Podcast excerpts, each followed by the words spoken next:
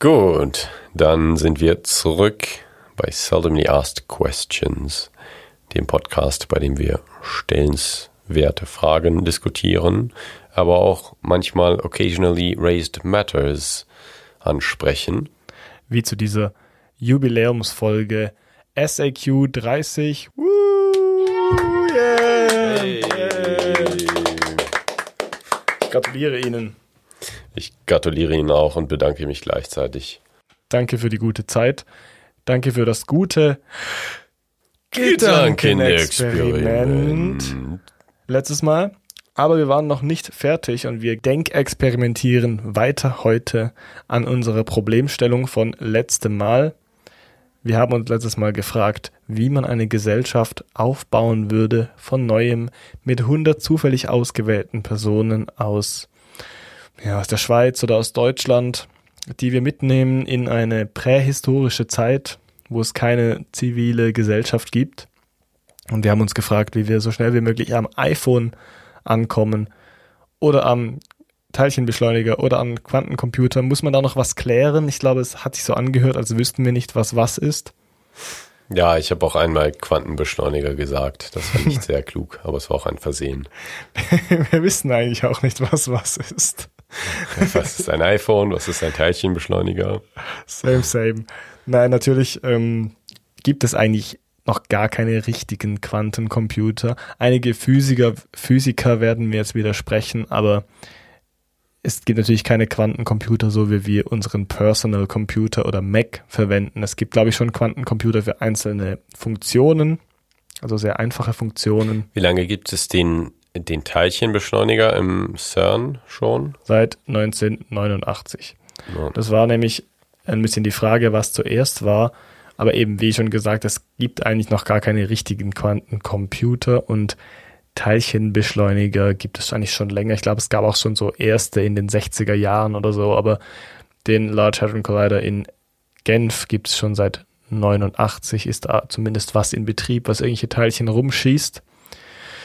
Aber schlussendlich glaube ich auch, diese Zielsetzung, und das habe ich in der letzten Folge schon betont, ist gar nicht so wichtig, so, solange man was nimmt, so aus den letzten 60 Jahren, nämlich wenn die Industrialisierung schon genug fortgeschritten ist, dann spielt es eigentlich, glaube ich, keine Rolle mehr. Das wäre auch eine erste Frage, die ich dir eigentlich stellen wollte. Ich weiß nicht, ob wir die jetzt schon besprechen wollen. Vielleicht als Cliffhanger. Denkst du, wir können wesentlich noch beeinflussen, was in den letzten 100 Jahren passiert ist? Heute bei Seldomly Asked Questions Gedankenexperiment Teil 2. Gut, also wie wollen wir anfangen? Erstmal mit, ich glaube, nochmal sagen, Jubiläumsfolge. So, locker, genau, locker flockig einsteigen. Wir versuchen ja eigentlich so schnell wie möglich voranzukommen zum iPhone. Und ich glaube, den größten Einfluss haben wir so in den Anfangszeiten. Ich glaube, in den letzten 100 Jahren kann man gar nicht so viel beeinflussen von unserer Seite. Aber das können wir nachher noch besprechen. Zuerst mal machen wir noch ein Recap von letztes Mal. Wo sind wir denn stehen geblieben? Ja, wir haben eben schon besprochen, was so gut wäre, prinzipiell, wenn wir eben so eine Gruppe von 100 Menschen hätten, die in der Zeit, also das war auch eine meiner Fragen, die ich jetzt hatte. Würden wir in der Zeit zurückgehen oder wäre es einfach so, dass mit einem Moment nur noch 100 Menschen auf der Erde wären äh, in diesem Jahr und eben alle Werkzeuge, alles an Industrie und menschlichen Errungenschaften weg wäre? Das heißt, die Natur wäre noch da, aber sie wäre so wie jetzt. Denn das ist auch relevant fürs Gedankenexperiment. Stimmt, also letztes Mal haben wir gesagt, wir gehen, eigentlich haben wir gesagt, wir gehen in der Zeit zurück. Aber wir haben unser heutiges Wissen. Genau, weil sonst macht es auch keinen Sinn, darüber zu diskutieren, ob man Klimawandel vielleicht verhindern könnte oder so. Mhm. Also auch dann könnte man eine Gesellschaft aufbauen, die vielleicht ein bisschen nachhaltiger ist. Aber das steht natürlich auch maßgeblich im Konflikt mit dem Ziel, möglichst schnell beim iPhone anzugelangen. Genau. Und da hatte ich nämlich so ein bisschen drüber nachgedacht im Nachspiel der Folge. Und da dachte ich, kann man dann natürlich auch einige Weichen stellen, dass sich die Menschheit in eine andere Richtung entwickelt. Und ja, wir waren eben letztes Mal in der letzten Folge eigentlich so ein bisschen bei den soziologischen oder sozialpsychologischen Grundsätzen, wie so eine Gruppe von Menschen funktionieren müsste, damit man die Leistung und die Entwicklung möglichst effizient oder möglichst ähm, ja, maximieren kann. Wir sind da angekommen, dass wir gesagt haben, man muss feststellen oder sicherstellen, dass die nachkommenden Generationen das gleiche Ziel haben und dass sie möglichst viel Wissen von den ersten Generationen schon haben. Weil das war eigentlich eines der Hauptprobleme, so wie kann man das Wissen von diesen 100 Menschen so zusammenfassen, weil das sind eigentlich die, ist eigentlich die einzige Generation, die noch das Wissen hat vom jetzigen Stand. Und der Rest sind eigentlich dann alles Kinder und Kindeskinder und Urgroßenkel. Und denen hilft dann auch nicht viel, wenn der Vater Quantenphysiker war im 21. Jahrhundert. Genau, denn die persönlichen Fähigkeiten, die man sich so angeeignet, angeeignet hat im Laufe des Lebens, die sind dann natürlich verloren, wenn man ähm, stirbt und dann nur noch die Kinder. Diese Erkenntnis. und deswegen ist es ziemlich wichtig, dass man eine Methode der Wissensvermittlung an spätere Generationen entwickelt, also ein Bildungssystem. Und da müsste man sich eben Gedanken darüber machen, dass man eben das Wissen sehr effektiv vermittelt und somit den, die Geschwindigkeit des technologischen Fortschritts erhöhen kann. Genau, ich glaube, da könnten wir so ein bisschen ansetzen, aber auch vielleicht so einen Schritt zurücktreten und über das Gedankenexperiment sonst reden.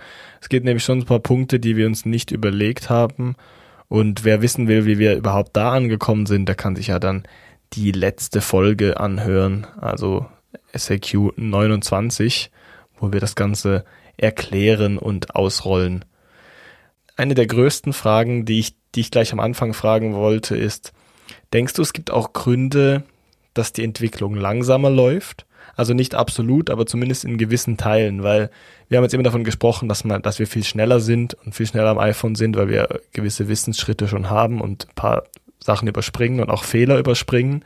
Aber denkst du, es gäbe auch Gründe, dass wir uns langsamer dorthin entwickeln? Ja, ich kann mir vorstellen, dass es einerseits, also dass es sehr psychologische Gründe gibt, nämlich einerseits Frustration. Also es kann auch extrem frustrierend sein, wenn man in diese Zeit zurückversetzt wird und weiß, okay, gestern hatte ich noch mein iPhone und jetzt ist das alles weg und irgendwie wissen wir ungefähr, wie es äh, entwickelt wurde, aber es ist einfach so viel Arbeit, das im Detail nochmal herzuleiten und aufzubauen und das kann dann eben eher demotivierend sein und kann vielleicht auch dazu führen, dass man überhaupt bestimmte Sachen gar nicht mehr erreichen will. Aber es könnte natürlich auch andere andere Sachen geben. Aber ich denke, die sind alle psychologischer Natur. Also, dass man vielleicht soziale Probleme hat mit Meinungsverschiedenheiten oder eben Frustration äh, verschiedener Art. Ja, ich habe hab schon einige Punkte gefunden beim Überlegen.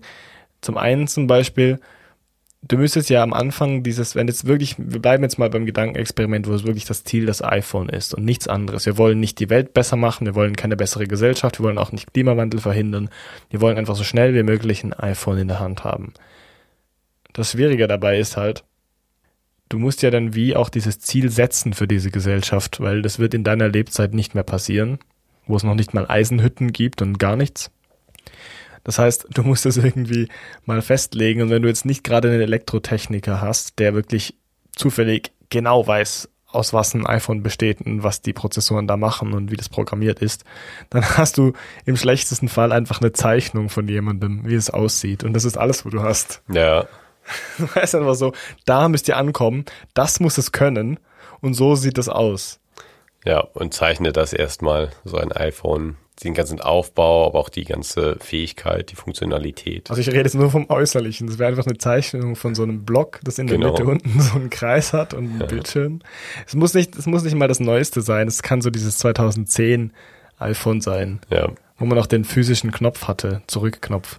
Es ist schon interessant, darüber nachzudenken, weil so ein Telefon mit Kabel wäre vielleicht gar nicht so weit, so, so schwierig zu erarbeiten, wenn es von dem einen in den anderen Raum geht, also über zehn Meter, weil so ein Kabel kann man vielleicht schon aus irgendwelchen Pflanzen, aus Bambus oder sonst was basteln.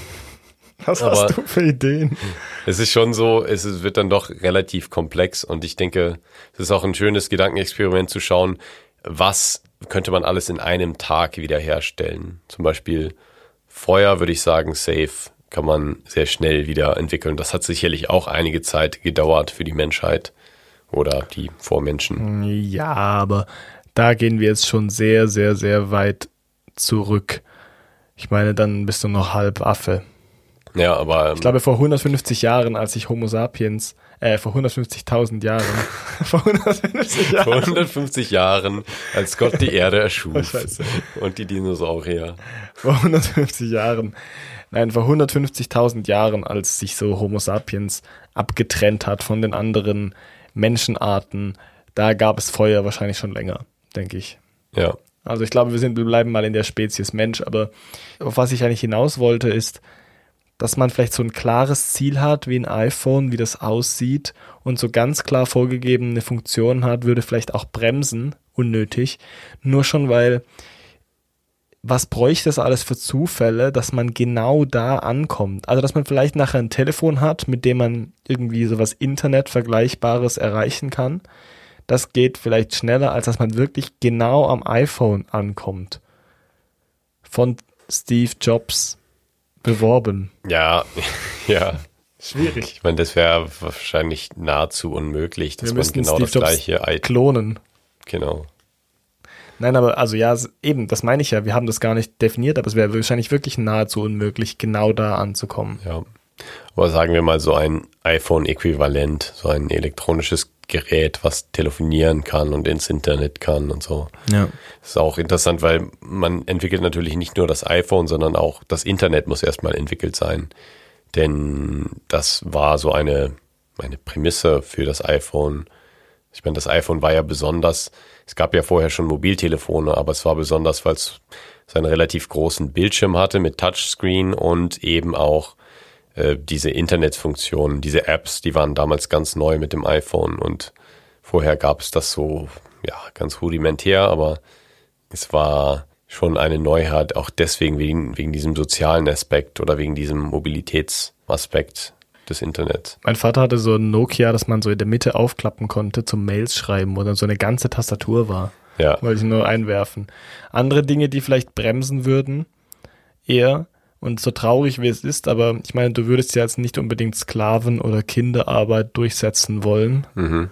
Und ich glaube, das hat so, zumindest zu Beginn der Menschheitsgeschichte, recht viel an Zivilisationsstand gebracht. Aber glaubst du? Ich weiß nicht, ob das nicht auch bremsen äh, kann, denn es gibt sicherlich sehr talentierte Menschen, die einfach als Sklave ihre Dasein fristen mussten und deswegen große Erfindungen vielleicht nicht machen konnten, weil sie eben nicht die Ressourcen bereitgestellt bekommen haben. Ah, ja. Und ich denke immer so, wenn man die Menschen einfach relativ gleich behandelt, relativ fair behandelt und, und ihnen einfach sagt, hey, ihr müsst dieses Ziel erreichen oder ihr müsst das und das schaffen und ihr habt eigentlich freie Hand, also ihr habt die Freiheit, es so zu tun, wie es euch am besten passt.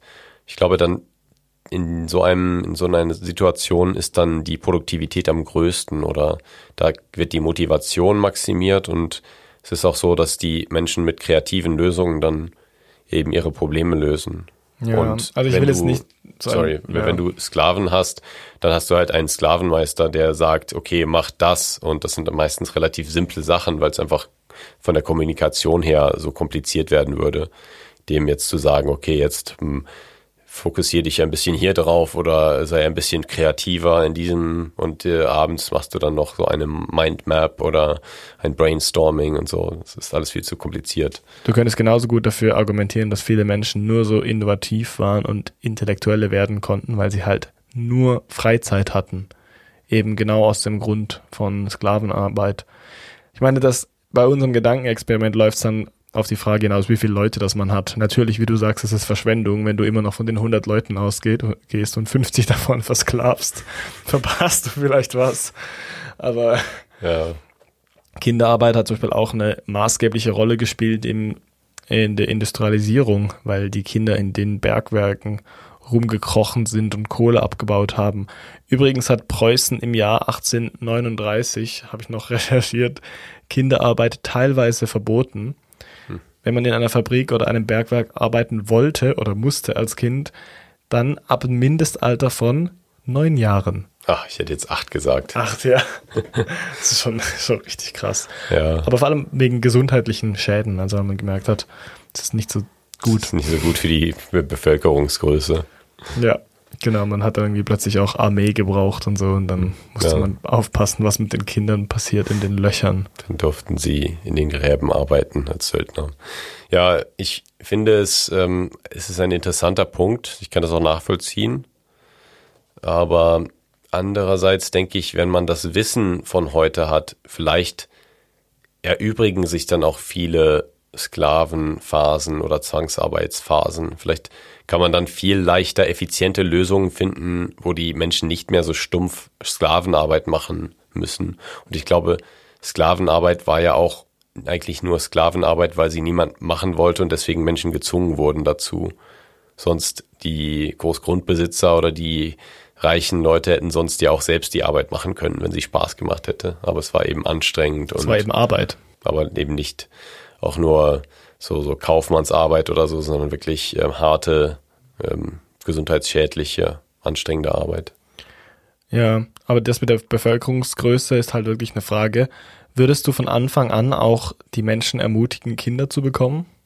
Das ist eben auch ein guter Punkt, denn wenn wir jetzt 100 Menschen sind auf der Welt, dann gibt es natürlich auch unglaublich viel Platz und dann können wir auch einerseits sehr viele Kinder bekommen natürlich. Endlich. Dann ist das die Frage natürlich auch, wie das die, den technologischen Fortschritt einschränkt, denn eine gewisse Zeit muss man dann erstmal investieren ins Kindergroßziehen. Aber natürlich sind Kinder essentiell für die, für den technologischen Fortschritt auch oder für den, für das Fortbestehen der Zivilisation. Und deswegen wird man da sicherlich eine gute Regel finden. Ähm, und Was für eine Regel. ja, dass man vielleicht so zwei Kinder pro, pro Paar bekommt. Ah, das ist alles Oder- problematisch, weil du musst halt, du musst dran denken, dass diese ganze regulative Generation ist tot. Und dann musst du sicherstellen, dass möglichst schnell die Gesellschaft vorankommt. Und nichts bringt eine Gesellschaft so schnell voran wie Überbevölkerungsprobleme zum Beispiel. Beispiel Industrialisierung wieder. Wenn halt ein Bauer früher oder eine Bäuerin drei Kinder hatte, dann hast du trotzdem nur Land für eine Familie und die wollen dann auch wieder alle eine Familie gründen und du musst das Land dann irgendwie aufteilen. Und wenn du das an die drei aufteilst, dann haben alle immer weniger. Und die Frage ist, wie stellst du sicher, dass die leben können, dass sie ein gutes Leben haben? Und die Antwort war eigentlich die industrielle Revolution, nämlich dass man plötzlich durch Fabriken und Maschinen, also insbesondere die Dampfmaschine, viel mehr Nahrung herstellen könnt, konnte, durch ähm, Dampfmaschinenpflüge zum Beispiel, besseren Einsatz von Dünger. Und plötzlich konnten viel mehr Leute ernährt werden, was dazu geführt hat, dass es mehr Wohlstand gab, was dazu geführt hat, dass die Leute mehr Kinder gekriegt haben. Und das hat sich dann wie so in einem Regelkreislauf vorangetrieben. Genau das gleiche war es mit den Maschinen. Man hat Dampfmaschinen gebaut, hat dafür aber Kohle gebraucht, beziehungsweise Eisen gebraucht, um das Eisen zu schmelzen, hat man Kohle gebraucht, um diese Maschinen herstellen und dann hat man noch mehr Maschinen gebraucht, um diese Kohle zu fördern und das Eisen herzustellen. Und so hat es immer mehr Maschinen gegeben und viel mehr technischen Fortschritt. Das heißt, vielleicht macht es schon mehr Sinn, erstmal auf Bevölkerungsvermehrung zu setzen und dann. Das Erste, was du machst, nachdem du, wie letztes Mal haben wir besprochen, die Leute in der Reihe aufzustellen, Genau. teilst du so Paare zu. Genau, du, du und du. Los. Ja, aber das stimmt, es müsste schon ein gewisses Bevölkerungswachstum erfolgen. Und das ist natürlich kompliziert, weil dann da hast du einen Teil deines Lebens, wo du viel Zeit hast, einfach dir zu überlegen, wie du dein Wissen am effektivsten ähm, an die nächsten Generationen weitergeben kannst. Ich Denn, fühle mich jetzt gerade so, wie wenn ich in der Küche bin und so irgendwas koche und so denke, was muss ich, mit was muss ich anfangen, dass ich währenddessen was anderes machen kann? So Nudelwasser schon mal aufsetzen, währenddessen Gemüse hacken und dann wieder zurück die Nudeln reintun. genau. Also, also zuerst mal alle schwängern, bei denen das geht, dann sagen, jetzt müsst ihr alle Informationen, die ihr im Kopf habt, irgendwo niederschreiben, also Buchdruck erfinden, dann wieder ähm, Trächtigkeitsphase, dann wieder ähm, möglichst äh, Wissensvermittlungsphase. Mit dem Internet hast du vorher auch was Gutes angesprochen. Sicher auch wichtig ist, möglichst früh ein Informationsaustauschnetzwerk, also irgendwie Bibliotheken aufzubauen, irgendein System, wie man Informationen weitergibt, ein Bildungssystem. Wenn du die ganzen Kinder hast, dann ist das auch ein gutes Ziel. Das stimmt. Also da gibt es einige Sachen, die man noch bedenken kann. Ähm, was ich auch dachte gerade ist, wenn man die ganze Welt hat und so eine Gesellschaft von 100 Menschen ist, die sich vielleicht auf 500 oder 1000 vermehrt, dann hat man ja unglaublich viel Platz und alle Ressourcen der Welt und dann ist es vielleicht auch relativ schwierig, sich zu motivieren, alles so schnell wie möglich zu machen. Weil ja. mit dem Wissen von heute, ich frage mich, inwieweit man mit dem Wissen von heute relativ schnell eine für Menschen akzeptable Existenz aufbauen könnte, wo es vielleicht nicht so viel Technologie gibt oder nicht so viel Industrialisierung, aber trotzdem ein relativ entspanntes Leben. Das ist natürlich dann ein anderes Gedankenexperiment. Ja. Das ist nicht mehr die Frage danach, was für technische Errungenschaften man sofort implementieren ähm, wollen würde, sondern es ist mehr die Frage danach, wie würdest du eine möglichst gute Gesellschaft neu aufbauen mit dem Wissen von heute? Wollen wir das jetzt schon besprechen? Warum nicht? Dann, äh, ja, also ich denke, es ist schon schwierig zu sagen, zu welchem technologischen Punkt man jetzt kommen sollte. Und du hast es vorhin auch schon angedeutet, das ist meistens aus einer Not entsprungen, dieser technologische Fortschritt. Denn es gab einfach eine zu große Bevölkerung und da wurde dann wurden die Probleme, die dadurch entstanden sind, die wurden dann eben mit neuen Technologien gelöst. Und wenn man jetzt dieses Wissen hat, dass die Erde eine, eine bestimmte Kapazität hat für so und so viele Menschen, könnte man natürlich auch einfach den Fortschritt oder die Entwicklung der Gesellschaft oder der Bevölkerung so leiten, dass es eben nie extrem stressig wird, obwohl es natürlich schon gut sein kann in der Natur, dass einfach von der Natur aus gewisse Probleme aufkommen, die dann eine industrielle Lösung benötigen oder eine, eine technologische Lösung, wie zum Beispiel Krankheiten oder andere Probleme. Haben wir im Podcast schon mal über die Bedürfnispyramide nach Maslow geredet? Mm, oh, ich ich weiß nicht genau. Ich es kann sein, das dass wir es mal angesprochen ja. haben. Aber das wäre ja auch sowas, was man beachten müsste. Also was sind so die Grundbedingungen? Zuunterst sind sicher diese physiologischen Bedürfnisse, die man hat. Genau. Also erstmal, dass man auf Toilette darf, dass man schlafen kann, dass man, dass Essen, man hat. Essen, hat. Genau. Und ähm, das zweite sind dann Sicherheitsbedürfnisse. Ist mir eben gerade eingefallen, weil du die Natur angesprochen hast und es ja auch von der Natur aus Bedrohungen gibt. Also gut, wenn wir jetzt nicht in der Zeit zurückreisen, sondern die Natur von jetzt sind, eher weniger in Zentraleuropa. Aber sonst gibt es natürlich auch wilde Tiere, gegen die man sich schützen muss. Und dann schließt man sich schnell mal zusammen zu einem, zu einer zivilen Gesellschaft oder zumindest zu einer Stammesgesellschaft. Dann kommen als nächstes die sozialen Bedürfnisse. Also man muss irgendwie sicherstellen, dass Menschen miteinander rechtmäßig interagieren können, ohne dass sie sich gegenseitig die Schädel einschlagen, dann braucht man schon ein Rechtssystem. Ich, vieles davon muss man eigentlich am Anfang schon alles regeln. Das haben wir letztes Mal völlig vernachlässigt, weil wir uns so auf den technischen Fortschritt fokussiert haben. Und ich glaube auch Individualbedürfnisse, also dass jeder seinen Hobbys nachgehen kann und das Bedürfnis nach Selbstverwirklichung, was zu oberst ist, also dass man sich selbst weiterentwickeln kann, muss auch irgendwie sichergestellt werden. Genau. Und ja, das stimmt. So rechtliche Sachen oder Gesellschaftsstrukturen, Gesellschaftsorganisationen hatten wir letztes Mal schon ein bisschen angeschnitten mit, wir wollen Gewalt einfach vermeiden, äh, indem wir es einfach nicht so. Wir sagen einfach, wir lassen es einfach nie. nicht, genau, wir lassen es nicht existieren. Aber es stimmt, es ist natürlich schon immer Potenzial für Meinungsverschiedenheiten und Konflikte und da ist es schon gut, so einen Rechtsstaat äh, direkt zu etablieren und ein, ein System, was besonders ja, robust ist und vielleicht nicht so anfällig für Korruption oder für Manipulation. Das Problem ist eben, also das philosophische Problem hinter diesem anderen Gedankenexperiment, was würdest du für eine Gesellschaft aufbauen mit dem Wissen von heute ist, ist, dass wir extrem geprägt sind durch unsere Gesellschaft heute und auch erzogen wurden in einer gewissen Kultur und man kann das fast nicht wegdenken. Und die Frage ist ja, was ist der Naturzustand des Menschen oder was ist die Natur des Menschen und was wäre optimal für diese Natur.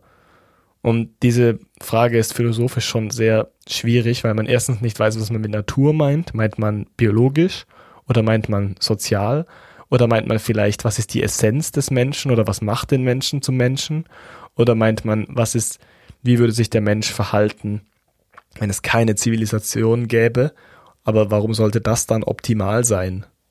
Also ich meine, wir sind ja sehr zufrieden mit unserem Lebensstandard in der westlichen Welt.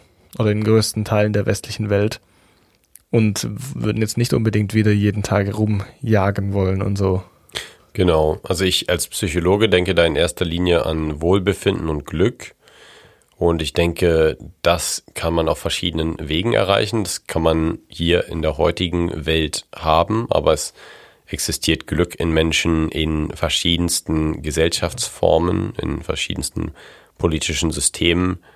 Und da gibt es immer welche, die glücklich sind oder weniger glücklich sind. Aber es gibt natürlich auch die Glücksforschung, die teilweise auch Unterschiede zwischen Kulturen erforscht und schaut, gibt es da Länder, die durchschnittlich glücklicher sind als andere.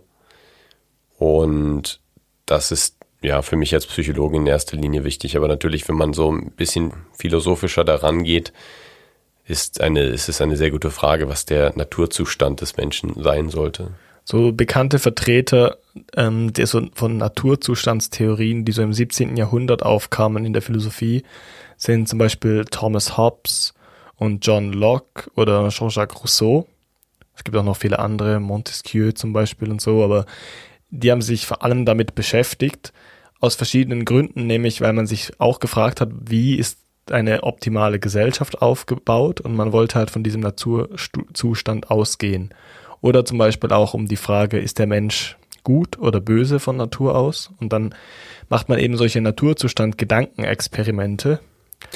Gedankenexperimente. und ähm, man versucht dann halt den Menschen sich vorzustellen, wie er wäre ohne zivile Gesellschaft und dann guckt man halt, wo einen die Intuition so hinführt. Und das hat Thomas Hobbes zu diesem ähm, bekannten Zitat gebracht, das nicht von ihm ist, aber der Mensch ist dem, dem Menschen ein Wolf.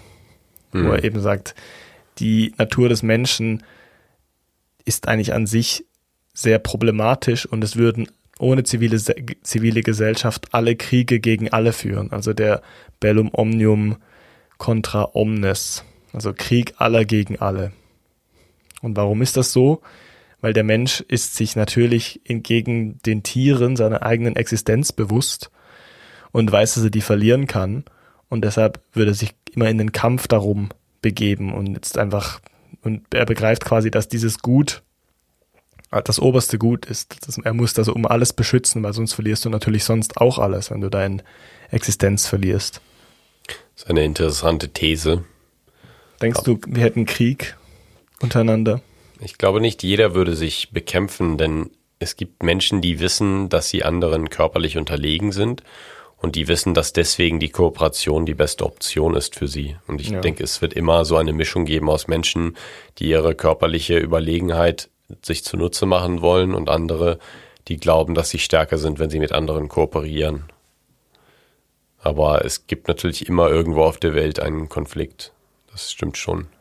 Ja, also es geht nicht darum, dass alle gleich sind, sondern es geht in dem Gedankenexperiment von Hobbes darum, dass er sagt, es gäbe eigentlich konstant Konflikte und es wäre keine zivile Gesellschaft so möglich ohne eine absolute Macht, die das bestimmt. Also in unserem Gedankenexperiment wäre es ja du oder ich. Von daher wäre das schon mal sehr gut. Also man hätte schon einen Grundstein für eine zivile Gesellschaft. Aber ähm, er hat das ausgearbeitet. Also es gibt eine Schrift über den Bürger von 1642. Da sagt er eben, der Krieg aller gegen alle bricht aus in diesem Naturzustand und im Leviathan hat er das ein bisschen ausgearbeitet, also zehn Jahre später etwa, wo er zwar gesagt hat, es gibt immer noch den perpetual war of every man against his neighbor. Aber ähm, das Problem ist eben diese absolute Macht, die fehlt. Also der Leviathan, der Staat, der die alleinige Macht hat und das Gewaltmonopol und die Leute zur Ordnung ruft. Ja.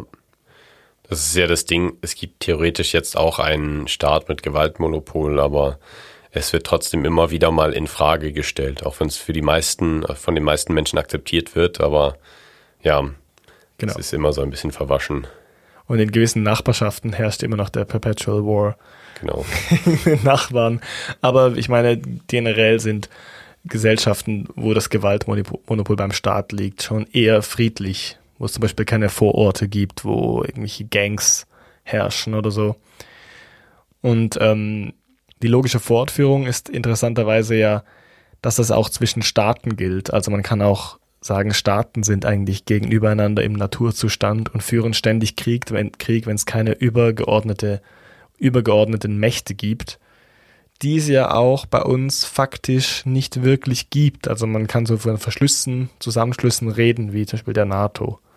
Ja, man sieht das sehr schön gerade in der, in der Weltpolitik, dass eben die Vereinten Nationen keine richtige übergeordnete Autorität sind, sondern einfach nur so ein internationaler Verband mit verschiedenen Organisationen, die verschiedene Zwecke erfüllen, aber es ist eben keine Weltpolizei darunter oder keine Weltregierung.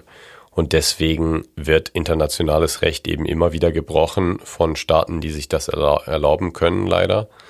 Und da hat man dann immer einen großen Aufschrei von Leuten, die eben dem gegenüberstehen und das natürlich sehen und sagen, hey, das, das bricht internationales Recht, dieses Verhalten, aber eben dann auch nichts machen können, weil sie nicht das Gewaltmonopol haben oder weil sie nicht die Stärke haben, um eben den anderen Staat dann gewaltsam zurückzudrängen oder zum Aufhören zu zwingen. Ja, genau. Also das ist schon ein interessanter Punkt, finde ich, von diesem, von dieser Naturzustandstheorie von Hobbes, dass man das auch auf Staaten anwenden kann, weil die Staaten sind ja schlussendlich auch Akteure.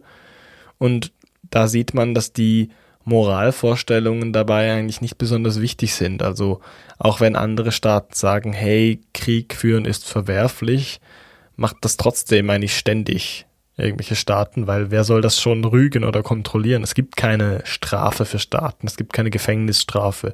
Gut, es gibt Sanktionen, aber man sieht ja jetzt auch gerade, wie gut das das nützt. Ja, genau. Die Kritik daran kam eben von Rousseau, der das sagt, was ich am Anfang schon gesagt habe, man darf sich nicht den modernen Menschen mit unseren Werten und Prägungen und Erziehung der modernen Gesellschaft in diesen Experimenten vorstellen. Das wären ganz andere Menschen, die, bei denen er sagt, die wären wie unbeschriebene Blätter, also die hätten so ihre eigenen Moralvorstellungen und ganz eigene normale Werte und es gäbe gar keine Konflikte. Also der Mensch ist im Naturzustand super gut, was ich für nicht besonders plausibel halte, und das ist anscheinend nach Rousseau wahre Freiheit, wenn man befreit ist von den Zwängen der zivilen Gesellschaft.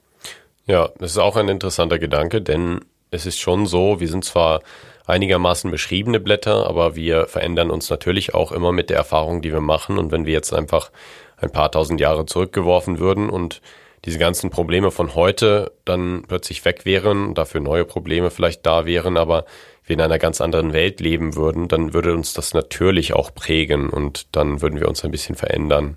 Und ja, man weiß nicht, in welche Richtung sich man dann verändern würde, aber ich kann mir schon vorstellen, dass man eher kooperativ handeln würde und weniger konfrontationell, wenn man eben nur zu 100 auf der Welt wäre und wüsste, okay, wir müssen alle ziemlich viel leisten, damit wir dieses iPhone erfinden. Genau.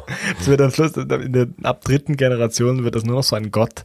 So, wir müssen dieses iPhone herstellen. Genau. Das gibt in den Überlieferungen ist diese Zeichnung von diesem Viereck. Die, die Prophezeiung hat gesagt, Wahrscheinlich wäre es wirklich so, dass es nach dritter, vierter Generation einfach nur so ein Mythos ist und niemand glaubt wirklich daran, dass es das gibt und dass man das machen muss. Und sie würden dann einfach so zufällig nach 4000 Jahren dort ankommen. Genau. Ich meine, was haben wir letztes Mal geschätzt? Ich glaube so um die 700 Jahre. Ich halte das für extrem unrealistisch, wenn ich so drüber nachdenke. Ich habe mir auch nochmal Gedanken gemacht und dachte, ja, wahrscheinlich dauert es schon noch länger. Vor allem, wir würden uns vom Entwicklungsstand mehr als 20.000 Jahre zurücksetzen. Ja, schon, oder? Also Wir ich mein, gehen ja nicht in die Antike, wo, wo es schon, was ich was alles gibt. Genau, also es ist ja schon immens, was für eine, was für technologische Errungenschaften man schon vor 5000 Jahren hatte. Das Einzige, was man wirklich überspringen kann, sind diese Zeiten, in denen sehr, sehr wenig passiert ist, weil es diesen, ja, weil, dies, weil es dieses Bedürfnis für technologischen Fortschritt noch gar nicht so stark gab. Ja. Ich weiß nicht mal, ob das stimmt. Ja, es ist ja auch schon so, es gab eine ganze Zeit, die damit, ja, ich will nicht sagen verschwendet, aber die damit verbracht wurde, dass Länder gegeneinander Krieg geführt haben und so die Territorien äh, eben ausgemacht haben. Und wo, wenn man friedlich miteinander koexistiert hätte, vielleicht auch viel mehr Fortschritt hätte passieren können. Aber wie, wie willst du das sicherstellen? Ich denke jetzt gerade die ganze Zeit, wir gehen halt davon aus, dass das eine Gesellschaft bleibt. Zum Beispiel gibt es vielleicht dann irgendwelche mal Leute, die sagen, scheiß auf das iPhone oder was immer das sein soll, wir machen unsere eigene Gesellschaft. Da gibt es schon die ersten Konflikte, die siedeln sich vielleicht im Land nebendran an, auf der anderen Seite des Flusses und dann ab und zu gibt es mal Krieg um die Fische oder so. Ich glaube eben, wir reden uns hier zu sehr ein, dass man von der Geschichte lernen kann, obwohl wir wissen, dass man aus der Geschichte bisher nicht besonders gut gelernt hat. Hm, ja. Ich meine, Kriege und Konflikte entstehen immer wieder, obwohl wir wissen, dass es sich zum Beispiel meistens nicht lohnt, finanziell oder vom Zeitverlust her oder vom Fortschritt her. Ja, aber andererseits ist es schon so, es gibt ja so Leute wie Steven Pinker, die so ein bisschen Optimismus verbreiten in der Welt und sagen, wenn man sich so Statistiken zu bestimmten Problemen anschaut, dann sieht man, dass die Welt eigentlich immer besser wird. Und dass Menschen, dass zum Beispiel das Verbrechen runtergeht, dass weniger Morde begangen werden und man hat vielleicht durch die Medien eine extreme Exposition, aber eigentlich wird die Welt immer sicherer. Und das könnte man schon auch so als Errungenschaft des technologischen oder gesellschaftlichen Fortschritts sehen. Und wenn man das einfach von Beginn an weiß, dann könnte es schon sein, dass man ein bisschen effizienter vorankommt. Das kann sein, dass so ein möglicher Status quo als Anreiz geschafft, schaffen werden kann. Aber da müssen wir es ganz, ganz klar umreißen, dass es für alle für immer klar ist, was man eigentlich erreichen könnte. Man muss es so richtig preisen. So, du kannst ein auf deinen Apps einfach so rumswipen und Leute treffen und so, so richtig so urmenschliche Instinkte ansprechen. Du kannst Essen zu dir nach Hause bestellen. Genau. Du kannst einfach so Dates haben und so. Du musst nicht mehr um den Feuerkreis sitzen äh, und mit deinen Mitmenschen reden, sondern du kannst das alles in so einem kleinen schwarzen Kasten machen, wo du dann ganz alleine sein kannst. Siehst du dieses Schaf, das du so hast? Du musst das nie wieder sehen. Genau. Aber das ist wieder die soziale Dilemma-Frage, die wir auch schon angesprochen haben, in der sozialen Dilemmata-Folge. Wie willst du jemanden überzeugen, dass er es für seine Urgroßenkel macht? Ja, das stimmt. Das ist eine gute, eine gute Frage, denn heutzutage habe ich das Gefühl, dass wir noch nicht wirklich an dem Punkt sind, wo Menschen dazu bewegt werden können, etwas für ihre Nachkommen zu tun. Zumindest nicht eine signifikante Menge. Natürlich gibt es da einige, die sich schon aufopfern, aber es gibt gerade eben diesen Riesenkonflikt mit, man richtet da einen Schaden an für zukünftige Generationen, aber man spürt es selbst eben noch nicht so. Und das hat uns eben erst in diese Situation gebracht. Dann würde ich doch sagen, besprechen wir noch je drei Punkte vom ersten Gedankenexperiment, was wir so, was wir als die Schlüsselpunkte betrachten. Jetzt haben wir mega viel aufgerollt und besprochen schon in der ersten Folge. Und dann können wir noch sagen, wie für uns die Utopie aussieht in dem Gedankenexperiment, das wir jetzt während dem Gespräch ein bisschen abgemodelt haben. Das ist doch gut. Was sind denn deine drei Keypunkte? Oder hast du drei? Wir können auch abwechseln. Ja, vielleicht abwechseln ist besser. Also der erste Punkt, der mir sofort in den Kopf kam, war, ein Bildungssystem aufzubauen, um dann eine möglichst effiziente Verbreitung von Wissen zu gewährleisten. Ich glaube auch, das ist einer der Hauptpunkte. Als erstes hätte ich halt gesagt, Wissen irgendwie festlegen, also alles, was in dieser ersten Generation da ist, was wir letztes Mal schon besprochen haben, irgendwie niederschreiben, Buchdruck erfinden, natürlich Sicherheit gewährleisten, Essen gewährleisten, Buchdruck erfinden, alles aufschreiben. Und dann ist, glaube ich, Bildungssystem wirklich das, das nächste. Was hat es denn noch für einen Punkt? Punkt zwei. Wahrscheinlich eine stabile Gesellschaftsform äh, einführen. Ein Rechtsstaat vielleicht.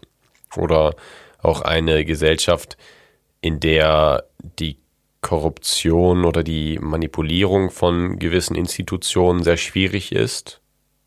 Ich will jetzt nicht hier sehr politisch werden, aber es ist ja vielleicht schon etwas, wo es nicht auf einen Herrscher ankommt, sondern auf einen eine Räterepublik, nein, Spaß. Aber auf kleinen Gruppen vielleicht, die Sachen entscheiden und dann jeweils äh, mit den anderen kleinen Gruppen sich austauschen. Ja, darüber haben wir noch gar nicht so gesprochen, aber das halte ich auch für extrem wichtig. Mein dritter Punkt wäre noch äh, das Festlegen des Zieles, was wir mit dem iPhone, der iPhone-Zeichnung so scherzhaft schon gesagt haben. Aber ich glaube, es ist extrem wichtig, auch für die Selbstverwirklichung dieser Menschen in diesem Experiment, dass sie nämlich wissen, welchen Teil sie leisten im Erreichen dieses gesamten Zieles.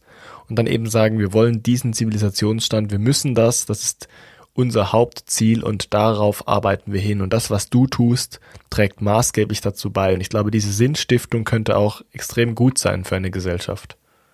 Ja, das denke ich auch. Da kommen wir auch so ein bisschen zum dritten Punkt, der mir eingefallen war, nämlich Glück beziehungsweise subjektives Wohlbefinden der Menschen, was ich auch als sehr wichtig einschätze, damit eben die Motivation nicht flöten geht, damit keine Konflikte aufkommen, dass man da ein, ein gesundes System hat, ein gesundes Gesellschaftssystem, was die Menschen auch glücklich hält und eben Frustration vorbeugt. Und nicht vergessen, die Dampfmaschine. Genau. so schnell wie möglich die Dampfmaschine erfinden. Man muss zwar sagen, 1750, es war gar nicht die erste Dampfmaschine von James Watt. Es gab schon längere Zeit Dampfmaschinen, auch in der Antike, die waren einfach sehr ineffizient. Mhm. Und es wurde dann da nochmal aufgegriffen, dass Dampf einfach sehr gut ist, um Kräfte zu erzeugen. Aber ja, ich glaube, das sind alles eher triviale Punkte. Das kann man dann aus den Wissensstand oder dem Wissensschatz, den man aufgeschrieben hat und weiter tradiert, immer rauslesen, so wo waren die Hauptpunkte in der Industrialisierung, welche Fehler darf man nicht machen, zum Beispiel Kreuzzüge. Genau. Oder fossile Energien ähm, zu lange weiter benutzen, an fossilen Energien festhalten, wenn man eigentlich schon andere Sachen entwickeln könnte. Stimmt, du hast vorher noch äh, im Off gesagt, das ist eigentlich auch interessant, dass man wenn man in der Zeit zurückreist, ja fast wieder fossile Energien verwenden müsste, um möglichst schnell zum iPhone zu kommen. Genau, also an einem sehr frühen Zeitpunkt wäre das quasi unausweichlich und auch okay, denn es ist ja nicht schlimm, CO2 in die Atmosphäre zu blasen, solange die Kapazität der Natur das noch kompensieren kann.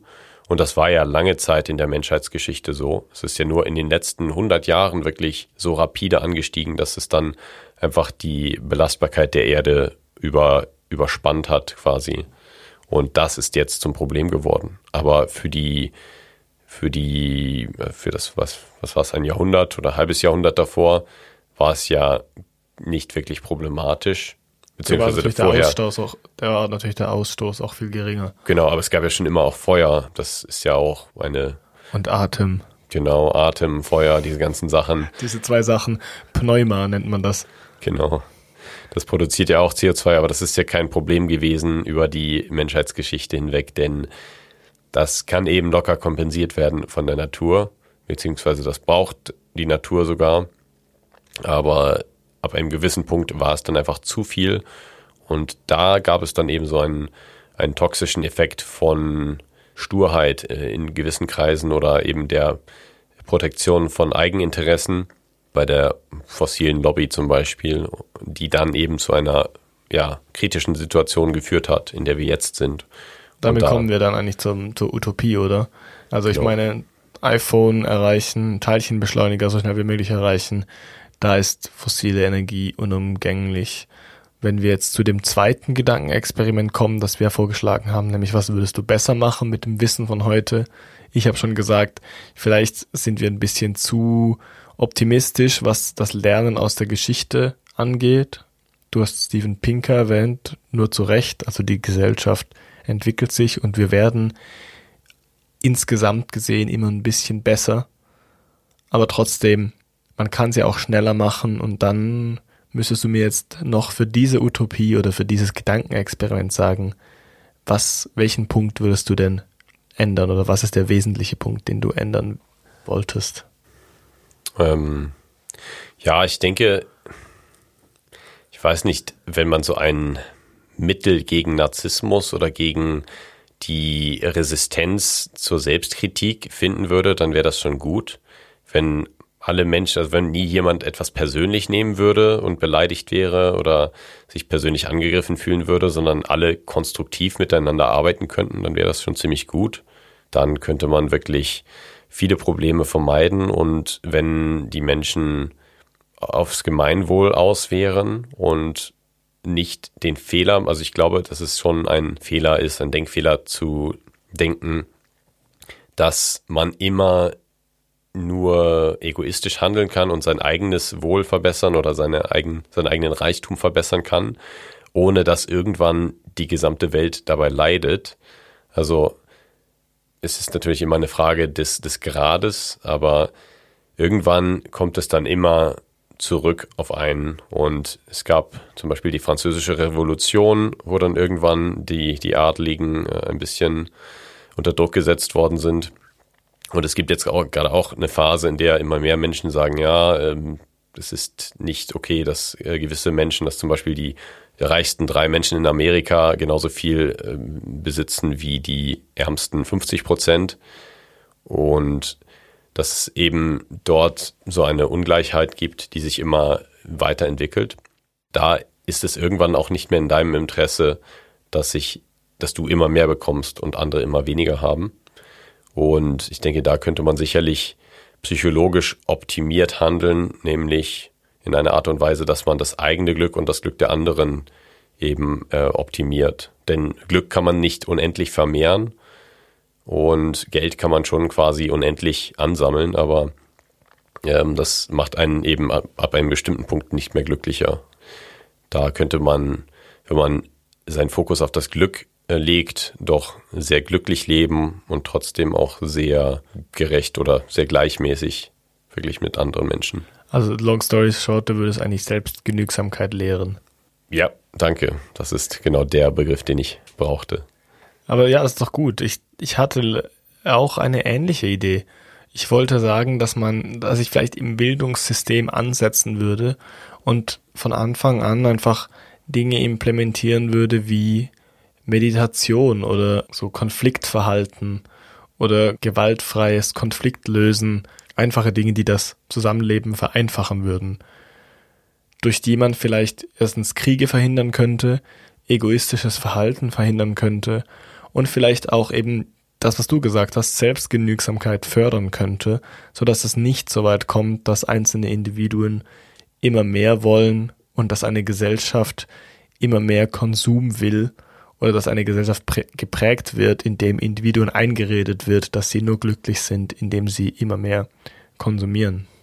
Ja, da lässt du jetzt so ein bisschen Kapitalismuskritik auch anklingen und wenn man jetzt so an den Kapitalismus und die Bedingungen des äh, endlosen Wachstums denkt, kann man natürlich auch eine dritte Frage oder ein drittes Gedankenexperiment machen, ganz kurz, nämlich an welchem Punkt würdest du aufhören oder wo würdest du sagen, da reicht es, da hat man dann genügend entwickelt? Ja, das ist sehr schwierig zu sagen. Ich glaube, im Verlauf von unserer Menschheitsgeschichte nirgends. Einfach Oder? nur schon, weil der, weil die Entwicklung eigentlich immer so war, dass es irgendeine Defizienz gab, also irgendeinen Mangel und dass es mit Technologie ausgeglichen wurde. Und das ist auch heute so. Wir versuchen auch heute die Effekte des Klimawandels oder zumindest nachhaltige Entwicklung jetzt mit Technologie irgendwie zu kompensieren. Also man löst das immer mit weiterem Fortschritt. Und ich glaube, in der in dem Utopie-Gedankenexperiment würde ich Gedankenexperiment würde ich versuchen, dass das eben nicht das Ziel ist, so wie vorher angesprochen. Aber wenn ich jetzt wählen müsste, wo ich stehen bleiben wollen würde. Hm. Ja, man könnte auch fragen, bist du am glücklichsten in der heutigen Zeit zu leben oder würdest du lieber irgendwo vor 200 Jahren oder 500 Jahren leben? Natürlich eigentlich in der römischen Antike, aber. Wie oft denkst du an das römische Reich, Max? Ja, also schwierig. Da ist halt die Frage, als was? Als Senator? Ja. Als irgendwie Teil des Proletariats? Nein. Übrigens ist es eben so, dass Proletariat abgeleitet ist von dem lateinischen Begriff Proletarius und es steht eigentlich für die Menschen, die in Rom besitzlos waren, aber keine Sklaven sind und quasi das Volk tragen, indem sie Kinder gebären. Lustigerweise, weil wir vorher drüber gesprochen haben, dass es wie nur Menschen dafür gibt. Und das hat Marx halt so übernommen, hat gesagt, es gibt die, die Kapital haben, die tragen die Gesellschaft, indem sie Kapital einsetzen, also Vermögen haben. Und es gibt das Proletariat, das halt einfach die Arbeiter zeugt, also die Kinder ja. bereitstellt. Das Humankapital. Genau. Ich bin nur drauf gekommen, weil ich glaube, dass ich auch, dass ich jetzt sicher am glücklichsten bin, weil ich mir das jetzt am besten vorstellen kann. Und ich möchte nicht Teil vom Proletariat in Rom sein. Ich möchte auch nicht Teil der Senatoren in Rom sein. Ich glaube, da muss man Rousseau Glauben schenken und sagen, wir können uns das gar nicht vorstellen, wie wir losgelöst von unseren momentanen Prägungen sind. Ja, das stimmt. Ich denke, so wohlhabende Menschen im antiken Rom hatten sicherlich schon ein nettes Leben. Aber ich dachte mir auch gerade, es gab ja damals schon so etwas wie Eiscreme. Es wurden ja damals einfach so Eisblöcke aus den Bergen herangeschafft und damit dann Früchte gekühlt. Und ich weiß nicht, ob sie auch vermischt wurden zu einer köstlichen Masse, aber auf jeden Fall denke ich so, ja, ich muss kein extrem reicher sein, um heutzutage viele Sachen zu genießen, die wir eben genießen können. Zum Beispiel Eiscreme. Ja. Und auch, man sieht es auch zum Beispiel bei den Gesellschaften der Amischen in den USA, die ähm, sehr christlich und protestantisch vor sich hin leben in, ich weiß nicht, Ohio oder so. Pennsylvania. Ah, ja, genau. Und dort einen ähm, Zivilisationsstand wie vor zum Teil 200 Jahren pflegen. Aber auch diese Gesellschaften kommen fast nicht ohne moderne Gerätschaften aus, zumindest bei der Arbeit, weil man sonst nicht wettbewerbsfähig ist und auch, weil man dort einen gewissen Standard braucht, um sinnvoll und schnell arbeiten zu können. Und ich glaube, das ist fast nicht vorstellbar. Aber ja, so viel zur Kapitalismuskritik von uns und ständigem Wachstum. Aber wenn ihr das Wachstum des Podcasts fördern möchtet, dann gibt es eines zu tun. Bewertet uns auf dem Podcast-Portal, das ihr gerade hört und folgt uns. Genau. Oder empfiehlt uns einer Freundin oder einem Freund, die uns noch nicht folgen. Denn wir wissen, viele von euch tun das schon und wir sind euch dafür sehr dankbar. In diesem Sinne, vielen Dank für eure Treue in den 30 Folgen und ich hoffe, es werden noch 30 mehr. Auf jeden Fall macht es uns sehr viel Spaß und wir bedanken uns bei euch für die Hörerschaft. Vielen Dank. Bis zum nächsten Mal. Ciao. Das war Seldomly Asked Questions, produziert durch Freely Media. Artwork Christoph Heffelfinger.